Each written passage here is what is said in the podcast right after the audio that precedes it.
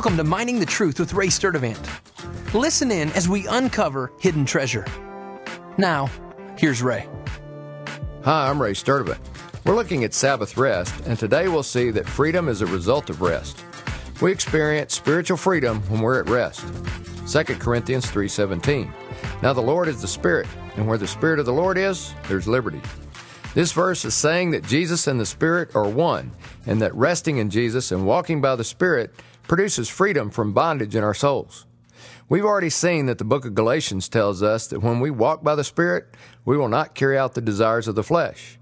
This walk that is motivated by the Sabbath rest prevents us from falling back into bondage to obey our flesh.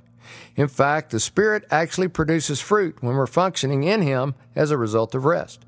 Galatians 5:22. But the fruit of the Spirit is love, joy, peace, patience, kindness, goodness, faithfulness, gentleness, self control.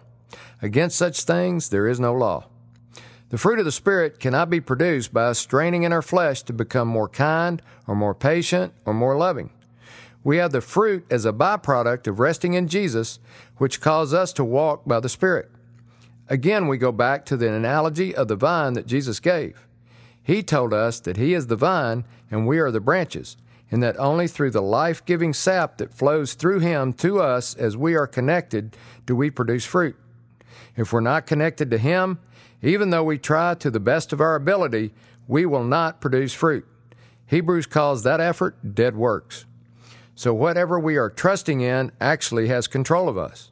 If we are living by Sabbath rest and trusting in Jesus, we will produce the fruit of the Spirit and experience abundant life and freedom. If we're walking in our flesh, we will experience corruption and spiritual death, meaning that we will progressively start to cut ourselves off from the life of Christ flowing through us and we will feel dead inside. So, when the pressures of life inspired by the demonic realm align with our flesh, we will move out of rest and into the fleshly realm. It is there that we will settle for cheap, sinful substitutes of Sabbath rest. We will self medicate as the demonic realm whispers in our ears that we deserve a break, a moment away from the pressures of life, just a little sin to dull the pain and it won't hurt anyone. This is how we start to drift away from the peace and joy of the rest of God. The problem is that the sin substitutes are never enough because they never bring the soul satisfaction that Sabbath rest does. This is where the potential for addiction begins. It is especially dangerous for those who've experienced the transcending experience of Sabbath rest. The reason is it will take more and more sin to try to numb out to the cares of this world once the bar has been set by our experience in Sabbath rest.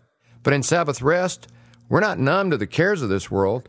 We've just transcended them to a place where they're in proper perspective. In Sabbath rest, we're free to function in and enjoy the things of this life without becoming enslaved to them.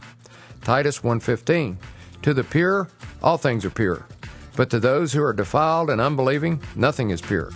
But both their mind and their conscience are defiled.